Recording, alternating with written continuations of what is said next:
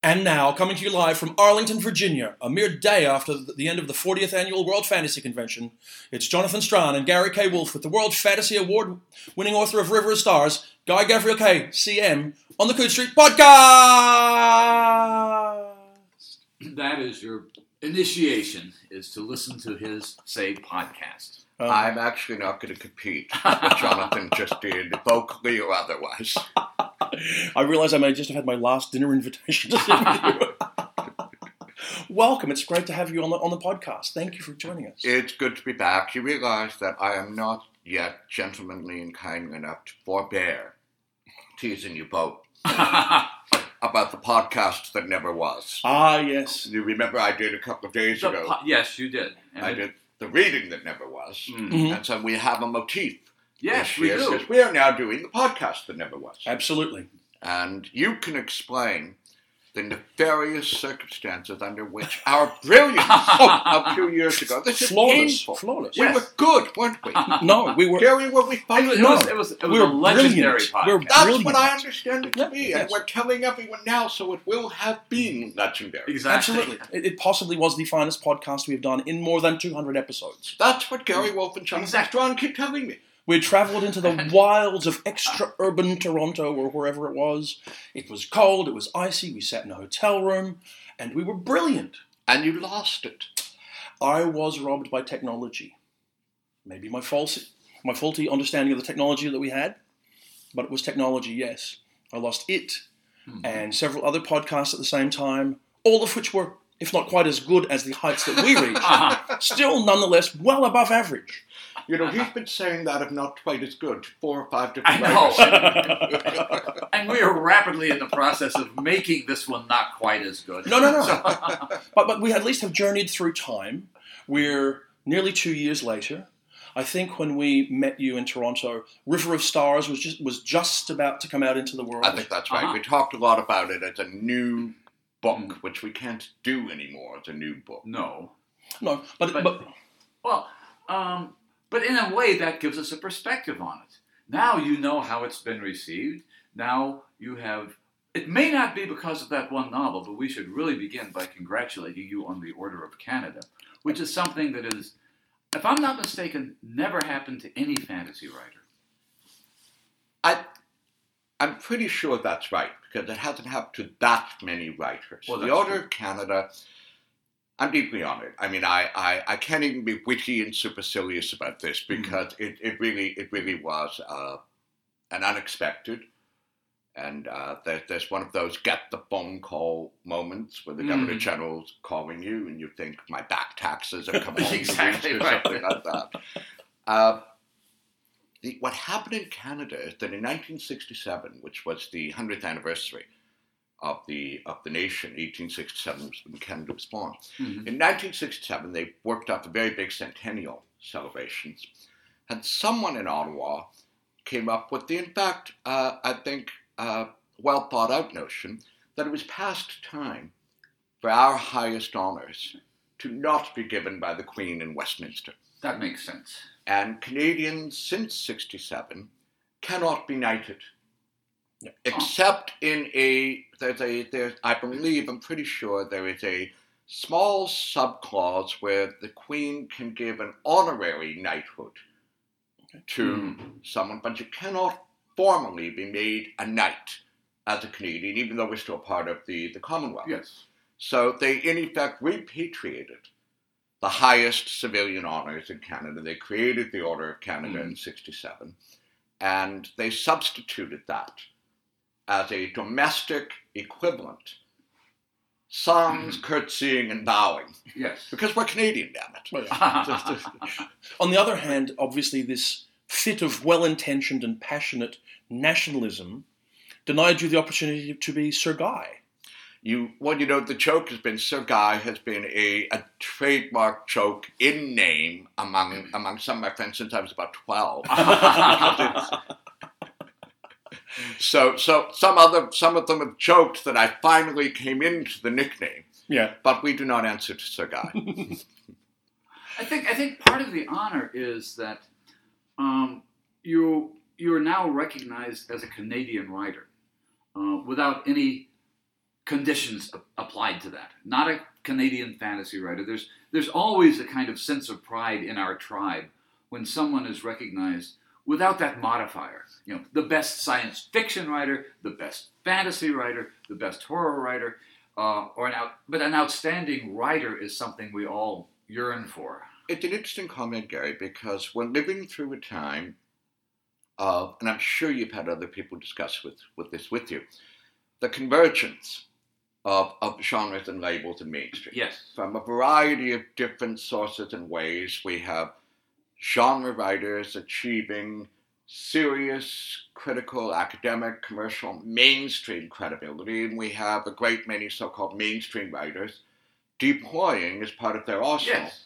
genre tropes, motifs, themes, outright dystopic science fiction or elements of the fantastic. Mhm. And that convergence, for me, is one of the happier aspects of an increasingly difficult literary world. Well, That's yeah. one of the happy parts of what's going on now. When you're, um, let's take uh, River of Stars for an example. It looked to me like the American trade paperback, which I, I saw because of the Tribune, was not. It didn't look like a genre book at all. Uh, and you have the advantage of having a name that any genre reader will recognize, um, and you can also market the book to people who don't know who your name is. I mean, one, one example of somebody who's who's very fortunate that way, I suppose, by getting on the Booker list is Karen Joy Fowler. Um, Mhm. Everybody who knows Karen Joy Fowler from reading her in this field is going to read her mainstream novel. Absolutely. And so she's got that audience already. But the other people, the number of people I've talked to in the literary world in Chicago who had never heard of this Karen Fowler before, coming out of nowhere. Well, now know exactly. by way of that book and that Booker nomination. Exactly. And I'm assuming that's what's happened. I think probably, uh, see if I'm right about this, more with Under Heaven and River of Stars than with most of your earlier books. it's a progressive. It's been it's been evolving in that direction. The it's very complex, Gary Jonathan, because publishing has just as readers Mm-hmm. are trained and emerging with an idea that you can read across labels and genres and you can enjoy a mainstream writer working with uh, vampires and you can enjoy a genre Mhm. writer who writes well. The publishing imprints are thinking more and more about brand Uh-huh. Hmm. and category. And certain markets, such as the German market, I'm always being told, want their writers to fall into a slot or a category. Hmm And so the, the hybrid writers, the interstitial writers, to use how Ellen Kushner and Delia Yes. Sherman and like to describe it, the hybrid writers have the potential to shift and cross among a different uh, spectrum of readers. But the publishing imprints, the Yes. sales force, the marketing Mhm. team, they have, the way I like to put it, they have their Rolodexes. Yes. The marketing people for a genre imprint will have their go to people they call when they have a new book out in their imprint. They will know to call Locus, uh-huh. F&SF. They will know the people they're to send it to. When they want to call Harper's or The Atlantic, hmm they may not have a built in relationship, easy access to the gatekeepers in those places. Blogs are a different question. You can you can move across, but even there, you'll often see bloggers posting in outrage, Mm. not mistakenly, that I am a blogger in science fiction and fantasy and horror. Why did I get a book on tying knots in nautical seamanship? you know, what imbecilic publishing marketing person sent me this book? And they will rant about how their brand hmm. exactly. is not being respected Yeah. by the publishers. So it's a little bit, I think, of a still finding its level process. That on the one hand, we have convergence and cross marketing. On the other hand, your imprint and your label can define how you're perceived. That if a book with a Tor label or a Roc label arrives at Harper's or the Atlantic, it may or may not Mhm. emerge with a certain stigma as opposed to cachet because it will be seen as a genre book. So I'm in flux with Hmm. that space because of the publishing end of it, not the reader end of it. there, I I think Jonathan and I can both attest that uh, the reverse happens as well. If a book wants, if, if, if a HarperCollins or a Morrow wants to market a book as a mainstream novel, Locus frequently will not see a review copy of it, even if it's clearly a science fiction or fantasy book. Because Exactly. there- there's almost, I haven't been told this, but I've been told almost indirectly that they don't even want reviews in, in genre magazines. Yeah. Sometimes they don't because there will be writers, very well known writers, who resist the possible label of science Hmm. fiction. That the idea that they still feel or fear, they'll say it's a speculative fiction novel with an invented, Gary and I, we Yes, discussed exactly this. right, yes. They will introduce a definition of their own to avoid being called a science fiction book or science fiction writer. Yes, and as a matter of fact, speculative fiction for a while was that code word. Uh, and it's still a code word among college English departments Yes. and MFA programs because if you're, uh, uh, this has happened in my own university. Uh, for a, a year, we had um, a, a science fiction writer. She clearly thought of herself as a science fiction writer. No one in the English department could bring themselves to say science fiction. They could only say speculative fiction. Do you think fantasy, uh, the equivalent in fantasy will be people who will say things like the fantastic? Or it used to be magic realism. Or fantastic. Fantastic. Yeah. Well, that's true. fantastic cover. Yeah. Well, well, that's a very specific thing Mm. because that's Clute, Yes. Yes. John Clute working his range widening term. Do you think if your career had started with Tigana rather than Fionavar, you would have been seen as a fantasy writer? It's a very good question, and I cannot answer it. What I can tell you is that I believe that John Crowley, as an example, would have had a significantly different response to Little Big Mhm. when it came out, which was a brilliant, monumental Absolutely. novel. And it was defined as a fantasy genre book because his earlier books had been SF. Engine the Summer, and uh, yes. Yeah. and he was narrowed in the eyes. This is a while back, so Yeah. but that's paralleling my own. It's a little bit Uh-huh. earlier. He was narrowed in the eyes of the gatekeepers of the literary world. Little Big did not make the splash it could have and a book that came out right around the same time, which was Winter's Tale. Mhm.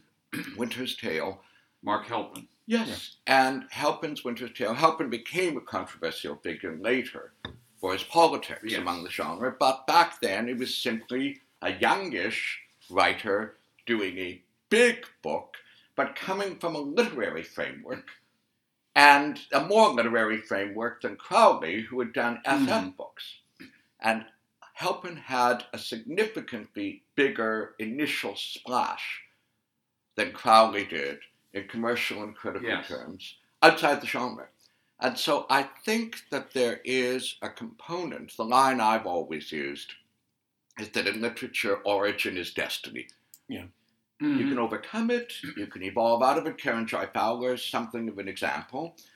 But the way you enter the consciousness of the market can, for a long time, be where you stay in the consciousness. I have um, a more recent and tragic example is probably Graham Joyce. Uh, the Tooth Fairy. That's very tragic. The. Tooth Fairy was um, received as a horror novel, uh, and then he wrote a series of increasingly brilliant novels, which were which made him a literary figure in the UK. But um, when the uh, his most recent novel, Year of the Ladybird, was repackaged in the United States, he, he, Doubleday was the first uh, first time had been published with Doubleday, and they retitled it "The Ghost in the Electric Blue Suit" or something like this.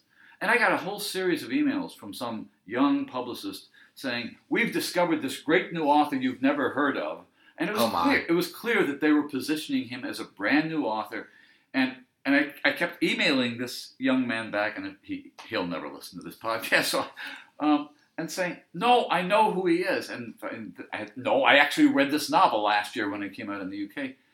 He he would have none of it. he was saying, "No, this is a brand new writer you've never heard of." They were trying to set him up that way. Exactly. They were trying to repackage him as a kind of as a kind of magic realism, which You know what, though, guys? You have to sympathize with them in the sense that one of the biggest changes in the industry, in the book industry, since I began mhm, and in the dark ages, is that it is easier to break out a first novelist than a fourth novelist. mm, Yes, it never used true, to yeah. be so. The trajectory used to be that you did book one and two and three. You would Mhm. try to see certain levels of increase in sales. And then the powers that be in the smoke filled rooms and the publishing house would say, Book four is really good, and we've established a certain baseline, right. and we will pump more money and more marketing effort in. We will tour her with this new one, and we will break out the fourth book. Today, it is significantly easier to do that with the first novel than it is with the fourth or fifth because Amazon and other markers and indicia of how well you're doing hmm do not exist. So, someone who's had those three books out, anybody can look and see that, ah, you know, they didn't do that many books. They didn't sell that Yeah. Right. And the pre-orders from Barnes & Noble, from Amazon, from Waterstones in the UK, from Indigo in Canada, will be predicated, whatever the publisher says they're going to do, on where those first three books were. Yeah. Which is why you'll sometimes see what we talked about a few minutes ago, another name, Yes. another title for the book. Or this this desperate publicist that you were dealing with. It's like, no, you've never heard of him. You just think you've heard of him. It, it is interesting when you talk about uh, the, the the historical romantic idea of publishing, the Alfred A. Knopf, where we are going to develop this writer, we are Yeah. going to make this writer better, and that seems to have gone out of the vocabulary because it's no longer developing a writer as a better writer over four or five novels. It's developing a writer's sales figures as increasing over four or five novels. it's also part of why so much part of why so much desperation accrues Mhm. to the younger writers I talk to, like at a place like this, a conference like this, where we've been together for four or five days. The pressure on first, second novelists, the young ones, Mm. is so intense for many, many reasons, but one of them is the feeling that they have become their own marketing directors. Yeah. That they are Yes. responsible for whatever marketing, publicity, energy is going to accrue to their book, and it's going to be social media for the most part, or many of them will do with amazing, amazing energy and fortitude. Uh, book club circuits. I know writers who will do and Mhm. have done a hundred nights a year of book Book clubs clubs. within a 50 mile radius Mm. of where they live. That they will basically go anywhere within 50 miles as long as, and it varies with the writer, they're guaranteed that there will be at least 15, at least 25. Sometimes book clubs are expected to consolidate, to put two clubs Uh-huh. together, and these writers will be there.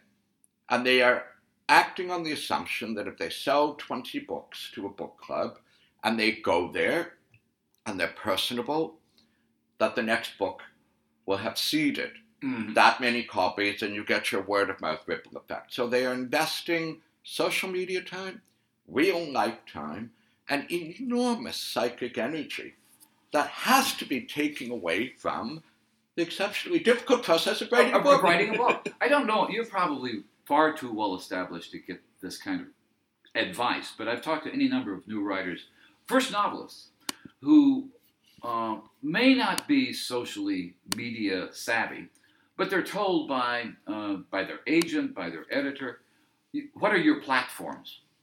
Yeah. And you have to have platforms. Now, one, one person I was, ta- I can't remember who it was, but it was not a young writer. It was somebody in their 40s with a first novel.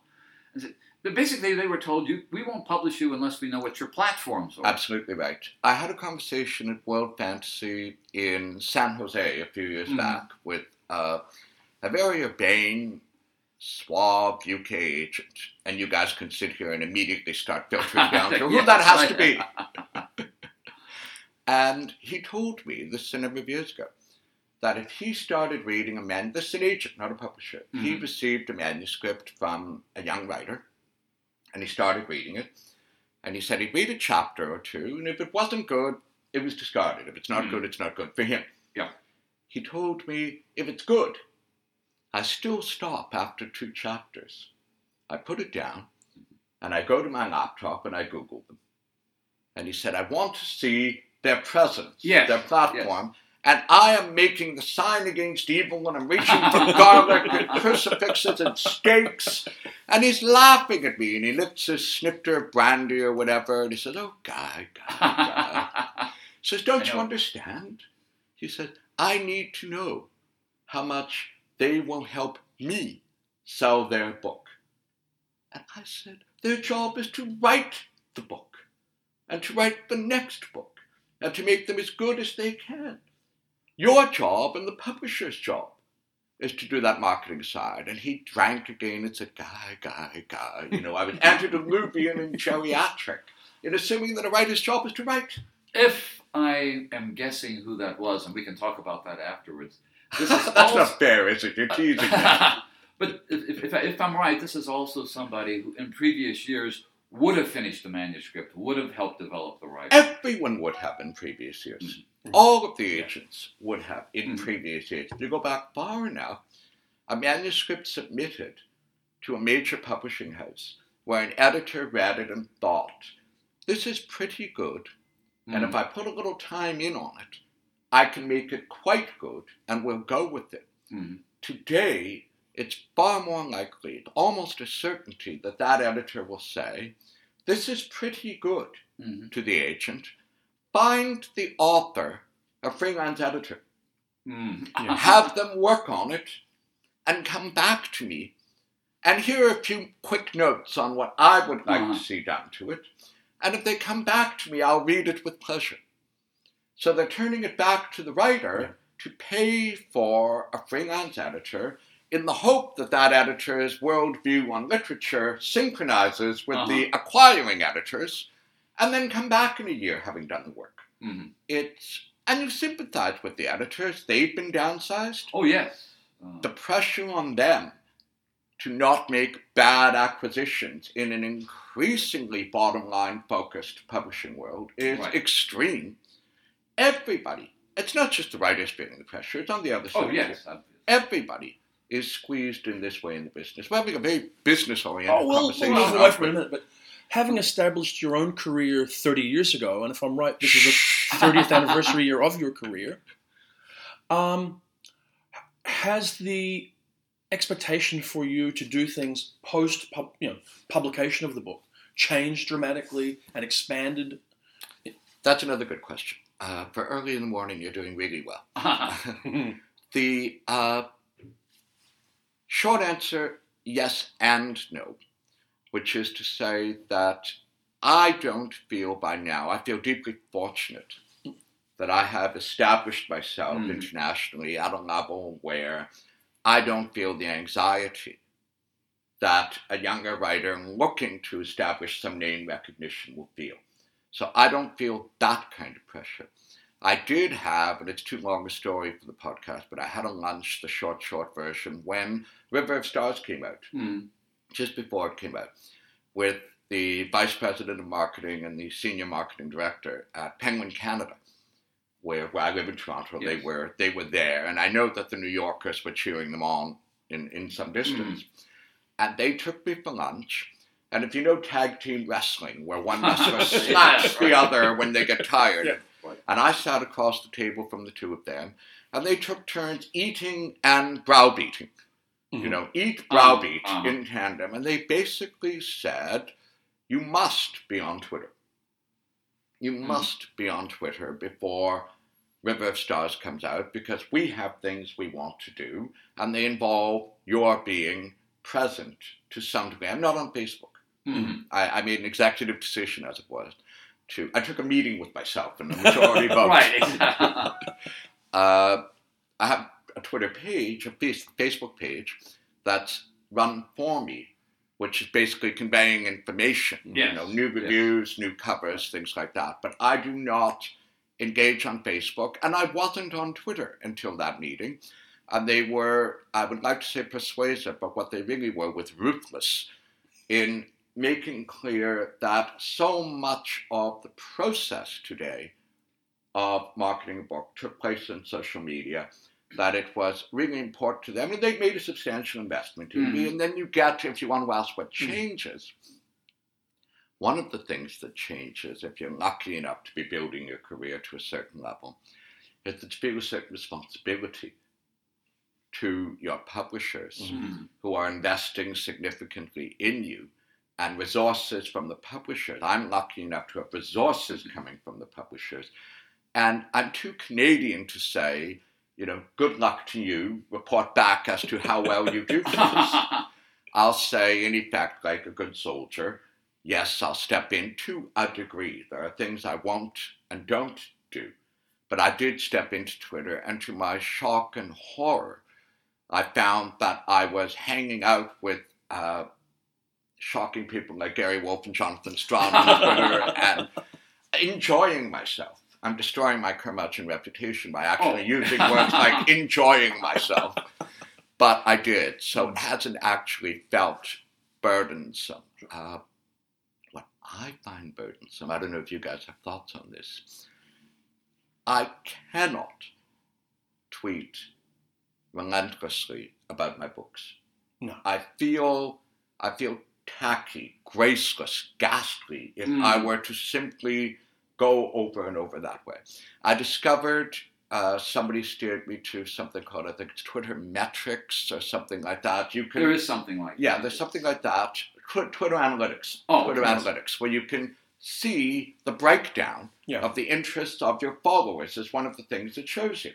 Mhm. So this may sound perverse, but I was truly pleased to discover that 48% of the people who follow me, their interest is social and political commentary. Mhm. Now, my publishers might be less pleased by that. I don't think so, because that's part of what Gary was talking about Yeah. a few moments ago about broadening the awareness Yes. of who you are and who might reach it.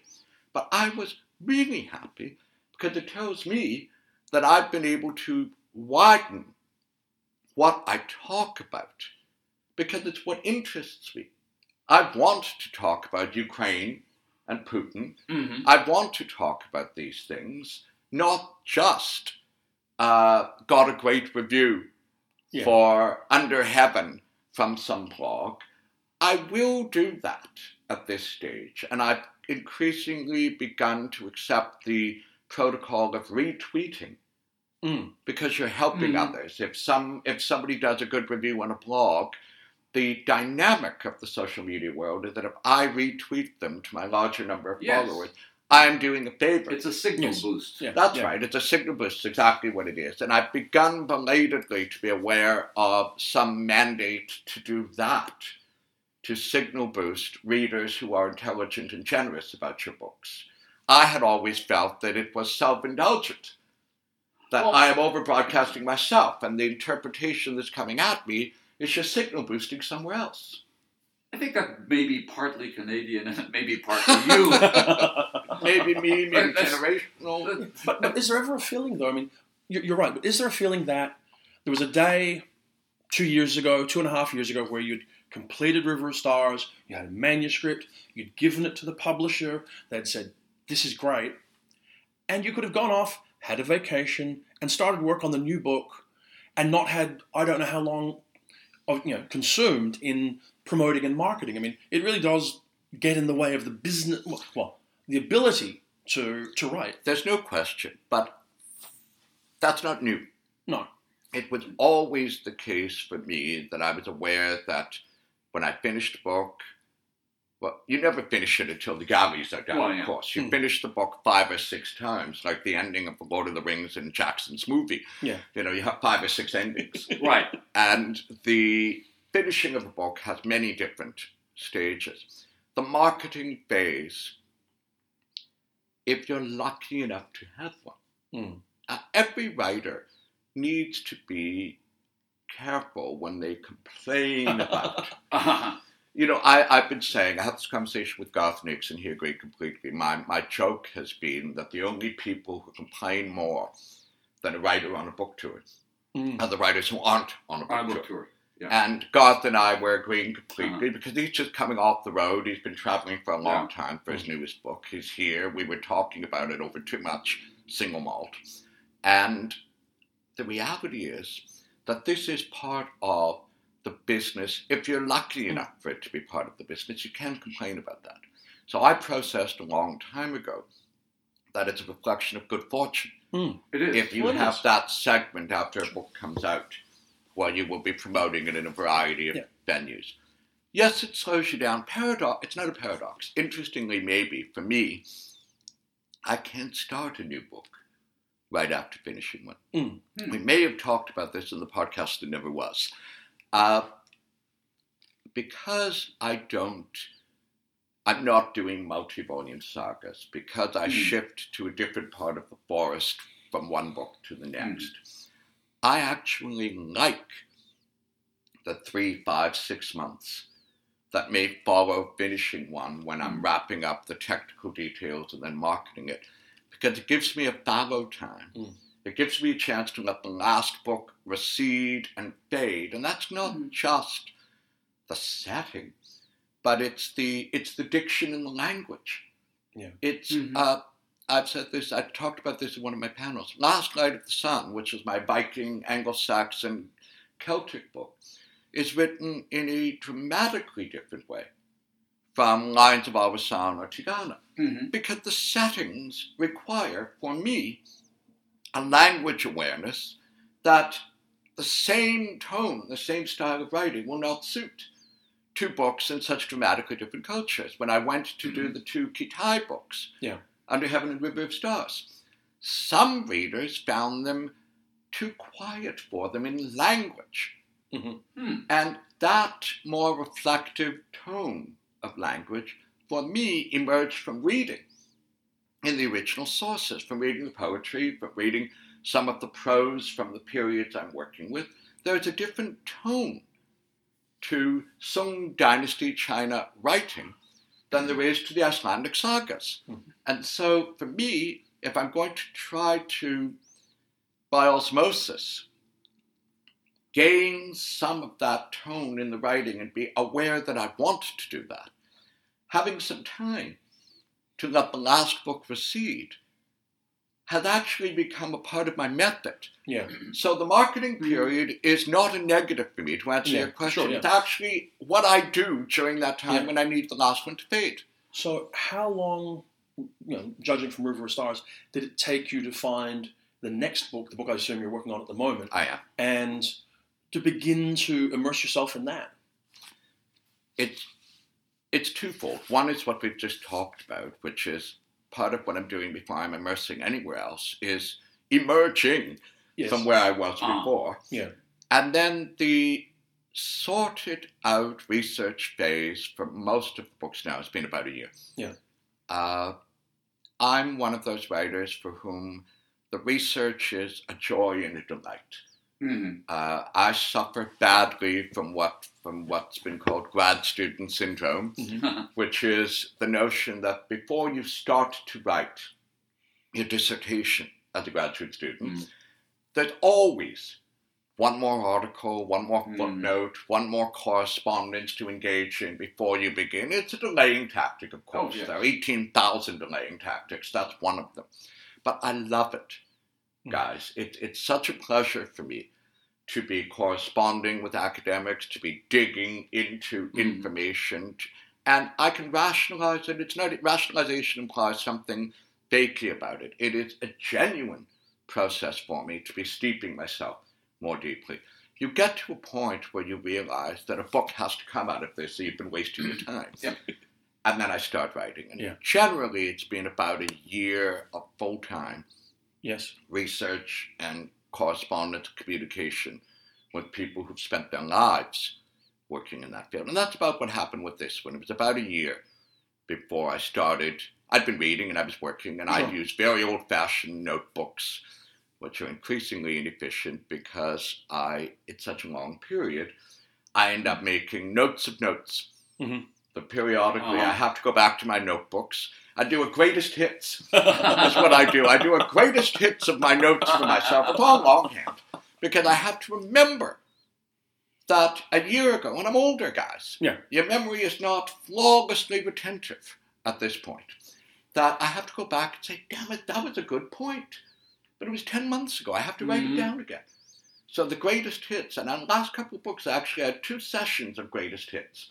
Because once I start writing the novels, Hmm. I'm halfway through. I will usually break in each book about halfway, take a pause, go back again through all my notes, which are now two years ago, Yeah.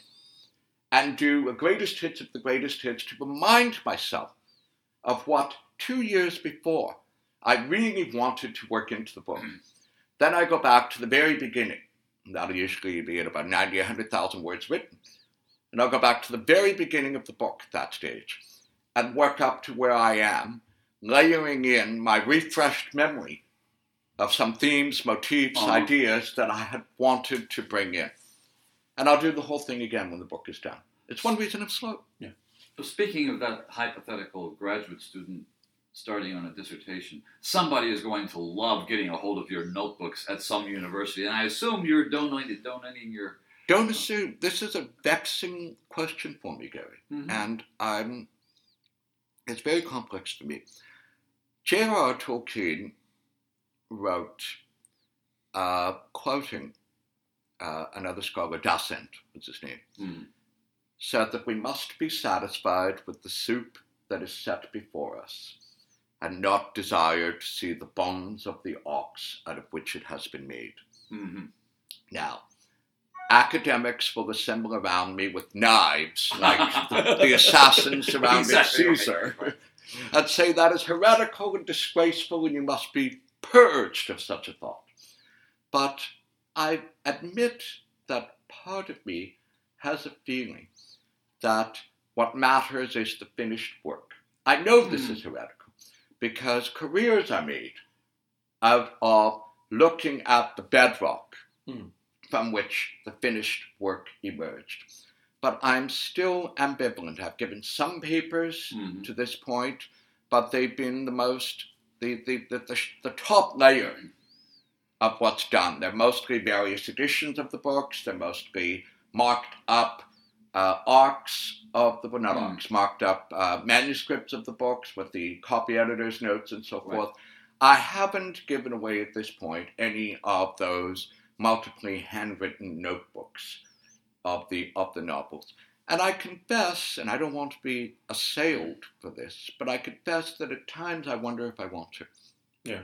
Well, you were. You, you actually have been on the other end. You've been on the academic end of this as well, and uh, and in fact, we're closely involved in what is probably the most ver- famous literary exhumation in fantasy, which was working with Christopher Yeah. Tolkien on That's the part of Silmarillion. that's my thinking, Gary. Hmm It's an awareness of what happened and is continuing to happen with materials that Tolkien left. Mhm. And I don't talk about this a lot. I'm not going to now. Uh, I don't discuss the Silmarillion as a process and the decisions made subsequently. I don't think it's proper for me to hold forth on this. But that quote I gave you Mm. is important to me. That, that quote from Tolkien about being satisfied with the soup that is set before you, the finished work that the author wanted Mm. Yeah. in front of your eyes, wanted the world to see. That's something I think about a lot as I get older, is that it is, to my mind at least, a possible approach. It's a not academic friendly in one sense. It's completely friendly to the academics who want to do close reading Yes. of the works of X or Y. You pick up a book or a book of short stories and you read it thoughtfully and closely and you put it in the context of the other work by the Mhm. same writer. Yeah. You can do volumes on that with certain writers. Yes. You know that. Yes. Yes. The other strand will be to exhume the childhood juvenilia and do something that suggests that this theme that emerged when so and so was 15 finds culmination in some paragraph they wrote when they were 52. That's another direction for academic inquiry, and it's a valid one. But I'm not sure, as I'm sitting here, Mm-hmm. that I feel a compulsion to uh, empower that strand with the release of all the material. It, it, it, it's a challenge. One of the things that complicates it, I'll be very frank, one of the things that complicates it is that there's an economic incentive to do this. Yeah. There is. Because your Absolutely. papers can be bought, Hmm. or at the very least, you can be given a significant tax deduction for donating papers to an academic institute. There's an economic reason Mm, oh, yeah. to, to give away all of your papers to the right kind of place, and you get invitations and requests because people want them. It's, it's funny you should have asked that because I'm dealing with this now. Well, there, there, let, let me defend academics for a minute, not having done much of this sort of thing. One, one is uh, the intention of the author is ought to be supreme, unless you're Kafka, because we wouldn't have Kafka if somebody hadn't exhumed things. The other thing is that you, at, at, at your level of um, authority within the publishing industry, pretty much determine what the final book looks like. That has not always been the case. And going back and looking at Melville's books, which were edited in many cases mercilessly without his consent, uh, and finding out what he really wanted uh, or intended, uh, can, in some cases, re- reveal a better book than we thought it was, or a more interesting book, or a more complicated book. Now, the other side of that, and this is a famous story you might uh, know, I think it was an American literary scholar named F.O. Matthiessen, who had written a long uh, passage in a book on Melville about um, about the idea of original sin. And there was a phrase in Moby Dick, uh, even the soiled fish of the sea. And, and Matthiessen went on for a paragraph about the, the, the original sin of man was so monumental and universal that even the fish have been soiled by this okay. he was using the first edition called The Whale, the British first edition, which was the first edition of Moby Dick, and somebody pointed out that that was a misprint for the coiled fish of the sea. Oh, wow. An entire thesis was based on a typo. Exactly. Wow. Wow. There is that, of course. exactly. One of the things that uh, that's germane to this, because I was just talking to a writer about this, a young writer. Uh, my, and this is just about me, this is idiosyncratic, it's not prescriptive. My final published books always shrink. you you may raise your eyebrows at me. 40 pages on line edits hmm just blue penciling. There, they will be a 620 page book and they end up as a 570 or 80 page book. Because my last pass through is a obsessive compulsive line editing process. Literally just single words, short phrases. And the book could shrink 5 to 8% just on that. hmm And I can talk about this to younger writers about the need to be hard on yourself, the Mhm. need to look. I'm not a minimalist writer. I can enjoy them, I can respect Mhm. somebody who writes in a, a Raymond Carver minimalist way. It's not my bent as a writer, but I do pull back. The last, last stage is always pulling back and shortening. And as I talk to writers about this, I sometimes think I could make this point better if I let someone see the next to last draft and what I've done with the red pen Mhm. to hand over to the typesetters. And then I get into a different mindset and say, is it my job, my task in life at this stage, to be a pedagogue for younger Yeah, writers? Right. My task is to write the best books I can. There's a little bit of a pay it forward, give it back sense as we get older that you want to share what you know. But I am, again, this is a recurring motif here, I'm Canadian. I don't actually love the notion, and I see it everywhere now, of the writer holding forth as instructional sage. Mhm. I have a resistance, and I, it's ubiquitous. It, it's a money making process. Sure. It is Oh, a way that people I know and care for deeply can make a living, is because they're doing workshops and seminars and retreats and so forth. And I have a resistance to it because there is a hierarchy established of the one who knows how it's done and the ones kneeling at his or her feet to learn how it's done. And I resist this because it is so damnably personal. Yeah. It is so idiosyncratic. I I've had conversations with students and teachers at the Clarion workshops, for example, where this issue always comes up, and uh, and it's it's come up on this podcast. And the author, the kind of authors I'm going to talk about, we've never had on the podcast. We only have wonderful people. um, I made the cut. you made the cut, absolutely. But there, but I, I've heard of, of students going to Clarion or another workshop, and there are some. Most writers actually are very sensitive to what the student is trying to do. The writers you're talking about who hold forth usually can only hold forth on what they write, and they're only useful to students who want to write what they're writing. Except that, given that the meme of the top 10 something or other has come to dominate our culture, Mm-hmm. how many times do you see so and so's 10 tips for better writing? Well, yeah. So and so's 12 suggestions. I hate those guys. I'll give you my favorite example about this is that The Guardian, I'm going to say now it's about two and a half years ago, Uh-huh. The Guardian newspaper in the UK, you can find this online, published, and I think it was in two installments, they had so many of them, tips from established writers on how to Mhm. write. And my recollection, very vivid, is that one set, and they didn't get these commissions. Some of them were done for them. Most of them, they Mm. just pulled them. The Oh, writers yeah. had posted them. Right. And Margaret Atwood, superb writer, Margaret Atwood's tip number four, I'll say randomly, was buy a thesaurus and keep it right beside your keyboard at all times. That was Hmm. one of Atwood's tips for writing.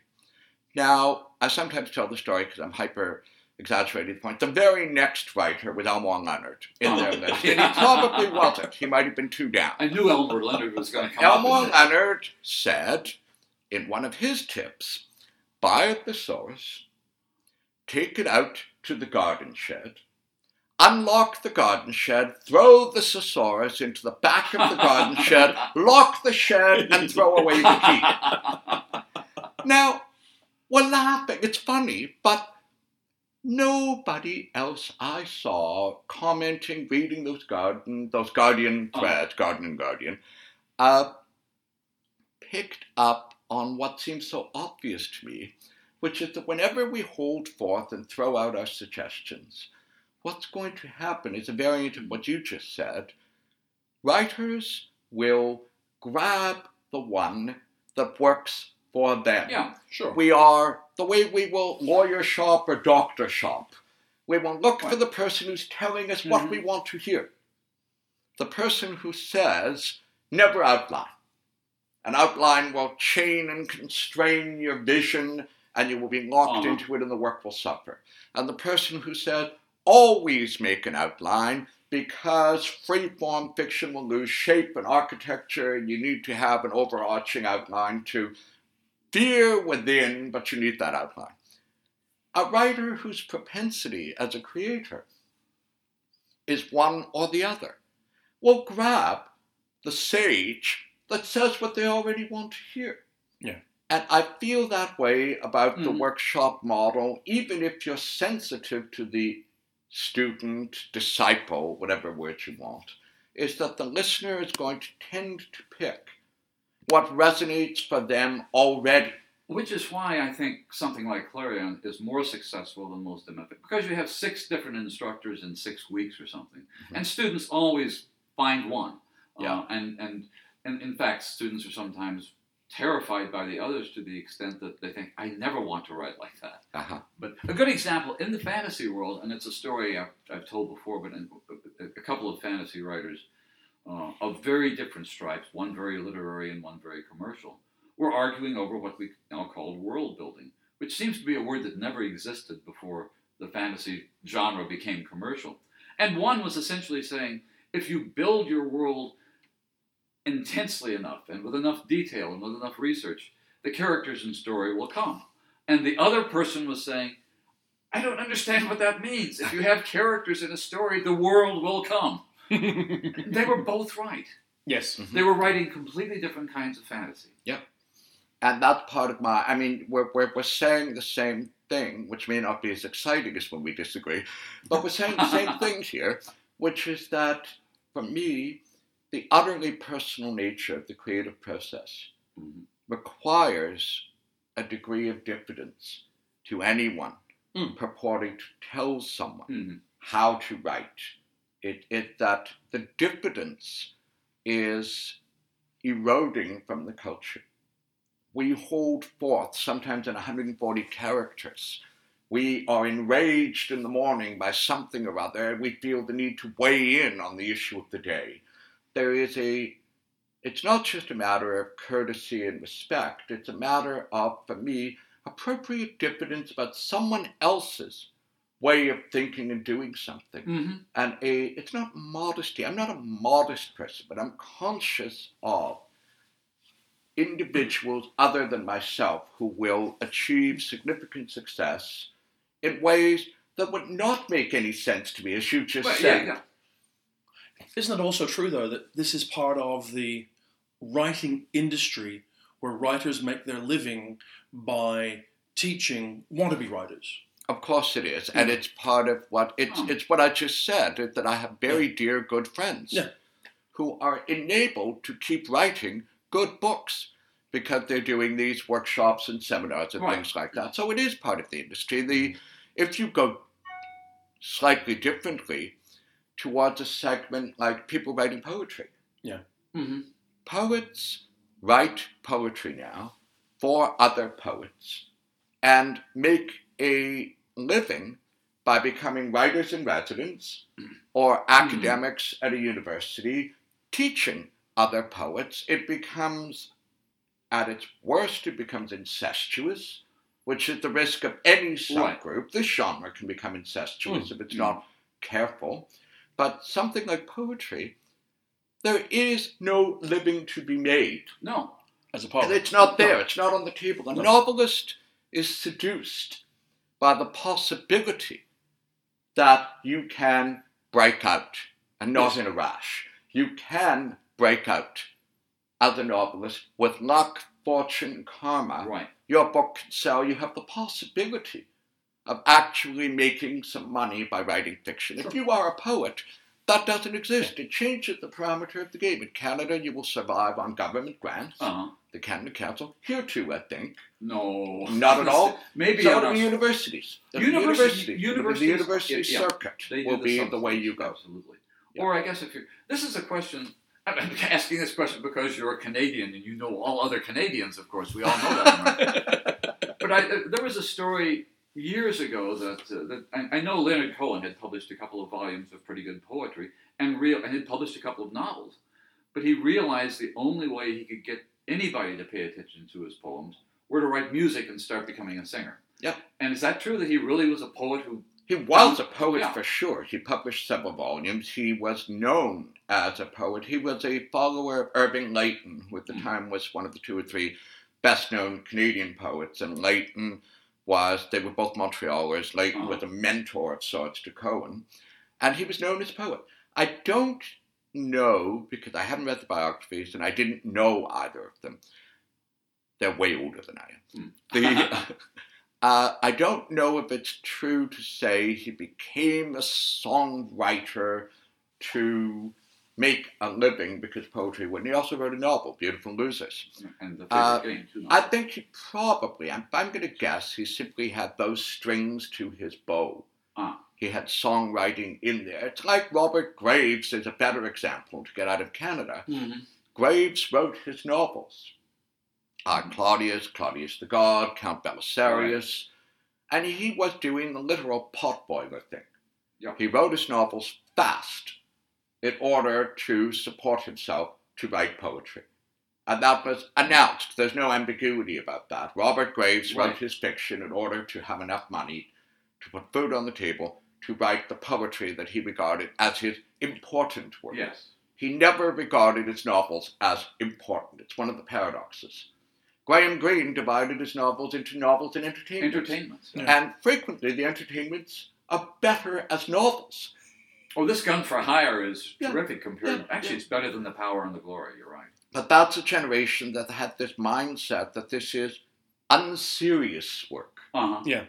And Graves was that way too. My serious work is my poetry. My novels are just putting food on the table. I don't think Leonard Cohen would have said that. I think he Uh-huh. would have said my songs are serious work too.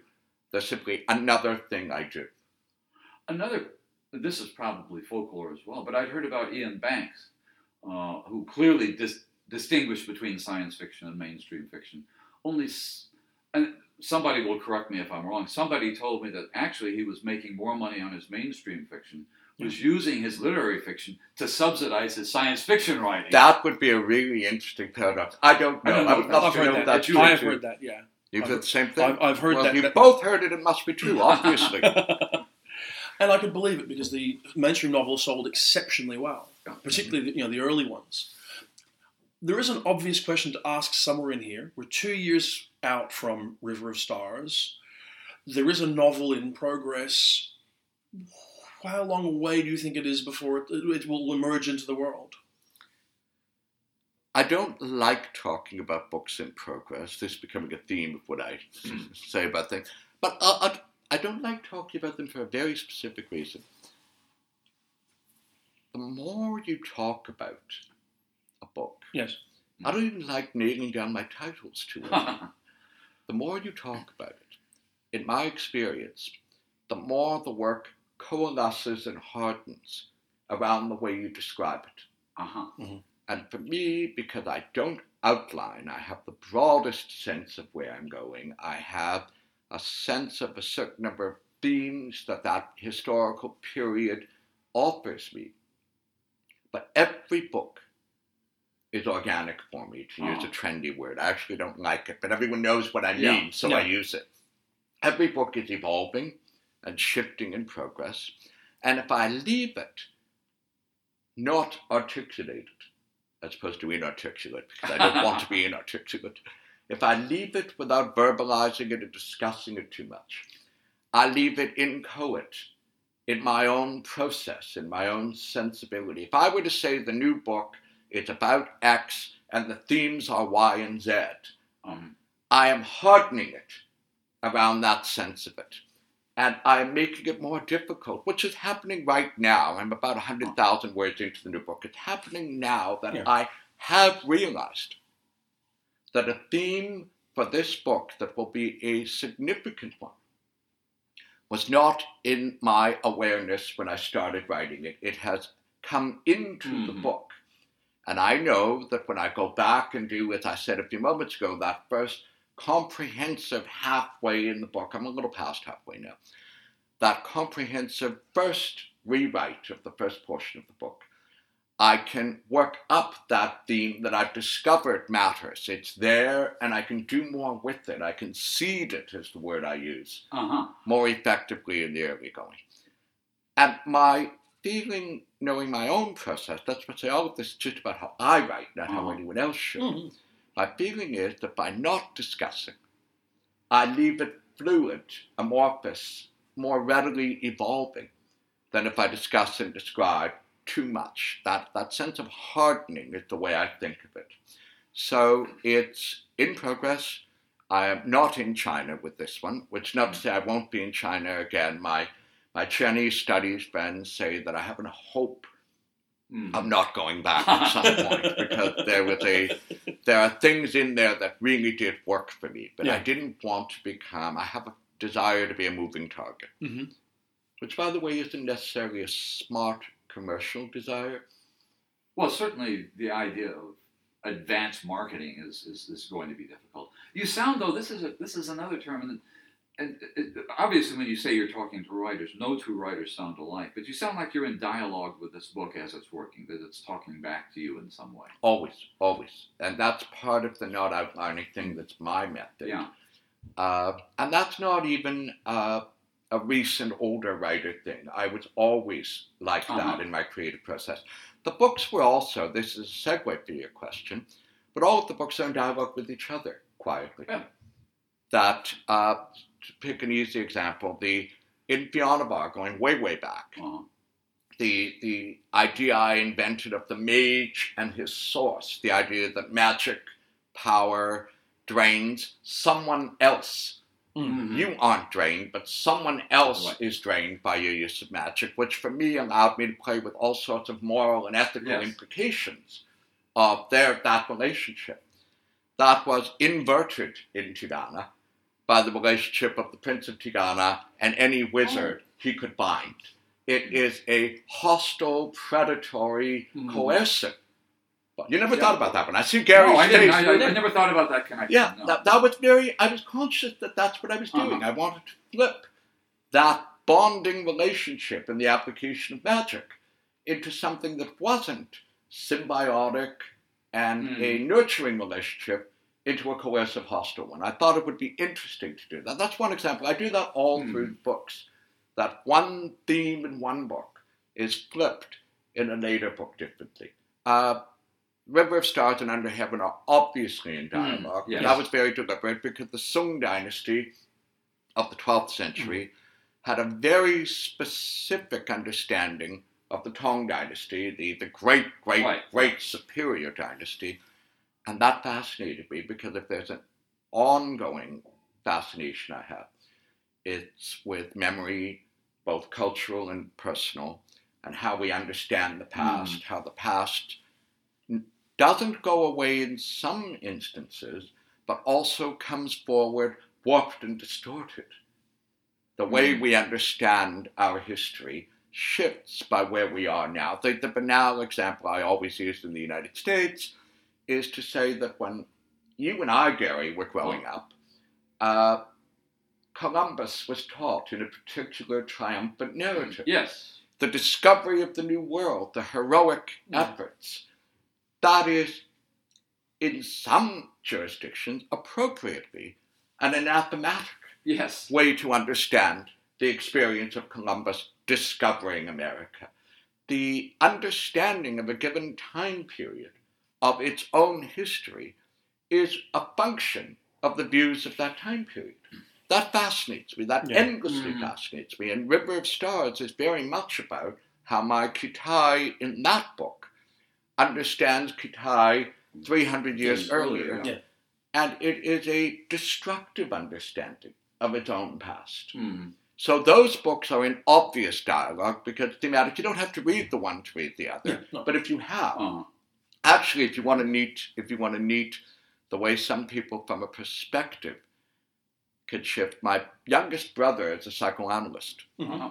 My youngest brother says that from a psychoanalytic point of view, it's better to read River of Stars first than Under Heaven because we understand the present and then we go digging into yeah, the past. exactly. That's an interesting way of looking That's at it. his Yeah. psychoanalytic Uh-huh. idea is that it would work better to know the present and then go back and we unearth the past that allows us to have an understanding of the present. A historian would say you read the earlier Exactly period right. first and then we grow towards the present. Isn't that neat? Yeah, that depending on how It we is, want yeah. to read, I find that fascinating. And that's my kid brother, damn it. I'm now on record. I made a terrible mistake. Oh. I'm now on record as saying that I have a smart kid brother. That's a terrible thing That- to have no, you. I wouldn't do that. I blew it. You, you did. Uh, do you find yourself going back and looking at your own previous novels in that way often?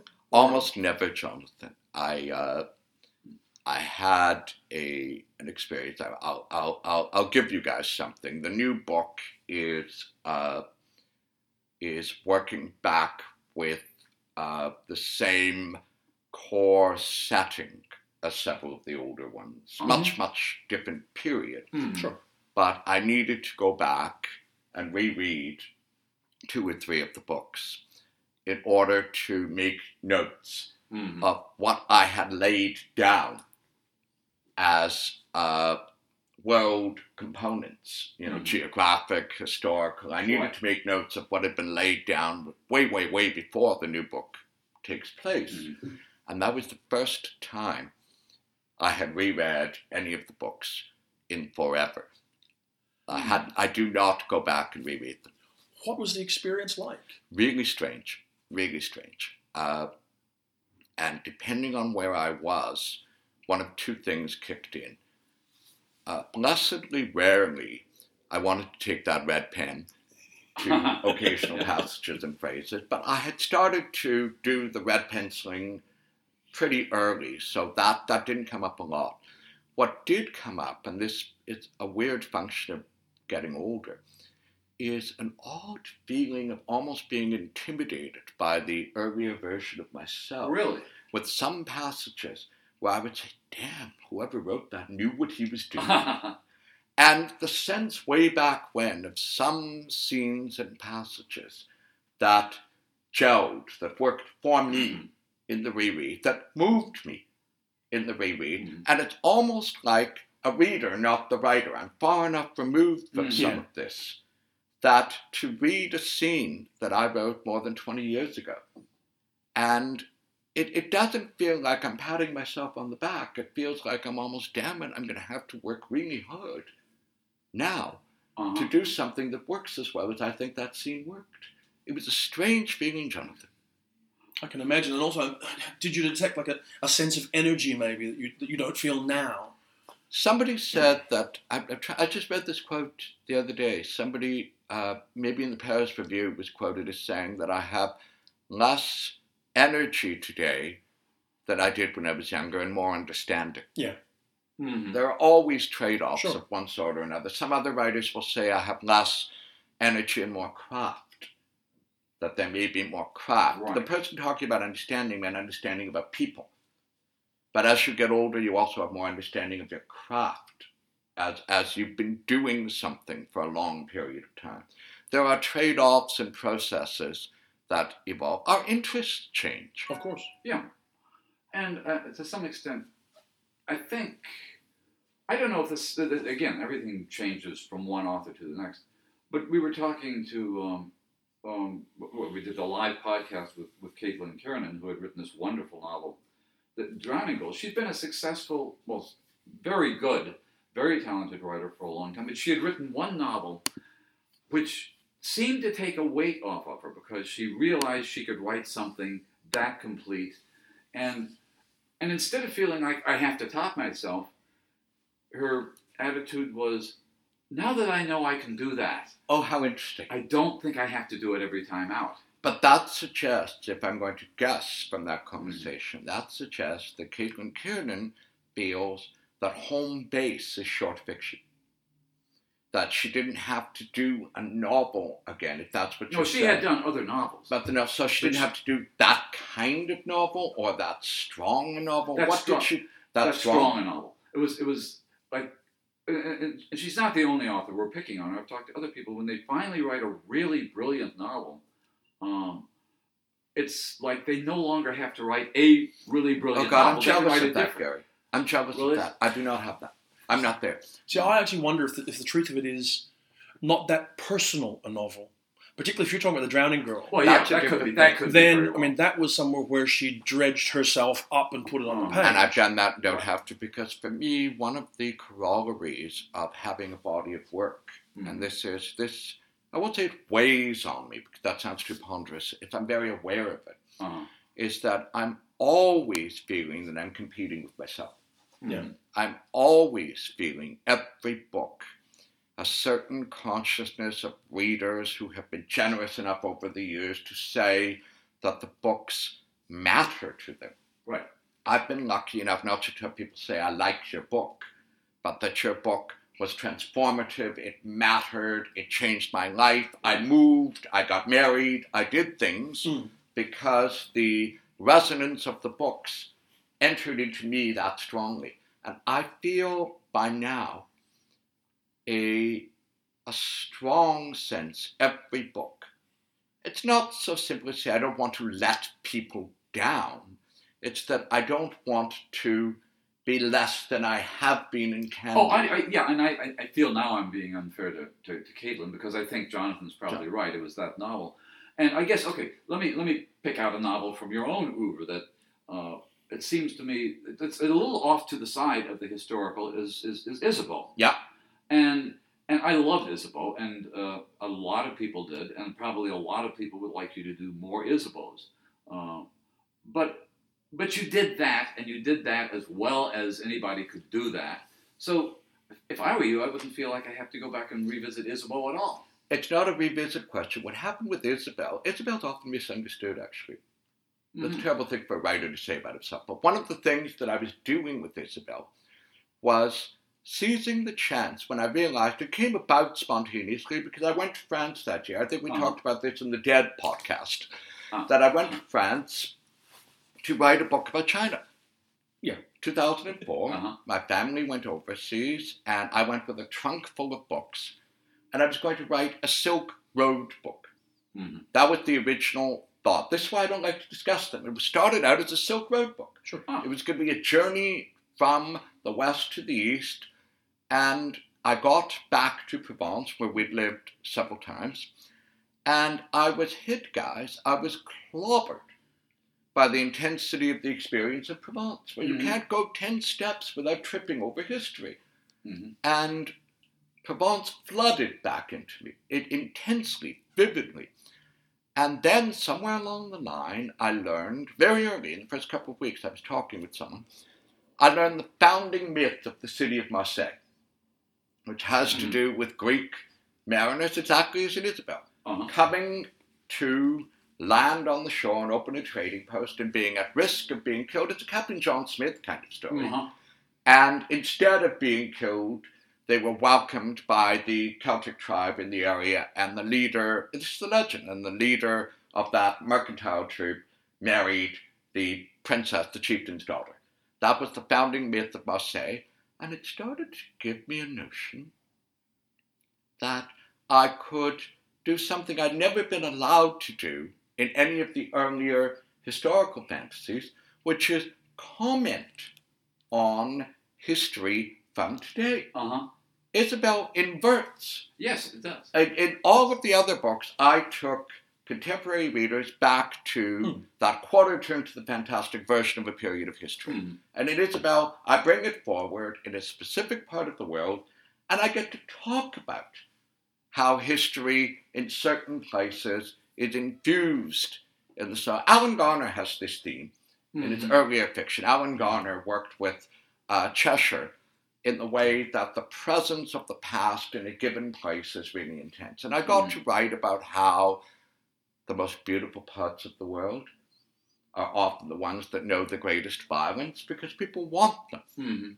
I, my, my, my line back then on the book tour was that there are very few wars for Antarctica. Mhm. But really, Yeah. Sure, yeah. you know, it's an exaggerated observation, but you keep the point. It's that we have wars over places that are desirable. So Ysabel allowed me to comment on, we were talking before about how the books are in dialogue. Right. Ysabel's in dialogue with every one of the books that comes before it, working with historical periods. I don't feel a need to revisit any of them as such. I've Mhm. never felt that. I've actually felt the opposite, which is that I want to be a moving target. I want to visit Uh-huh. other spaces and take myself. I want. I would start to say take the readers. I would rather take myself. It's more selfish. I would rather stretch myself by looking at something different and learning what comes to me from that, and then share what emerges from that. So the moving target thing isn't. Uh, my work there is done. I don't have to go Well, yeah. It's more that I'll grow more if I move somewhere else.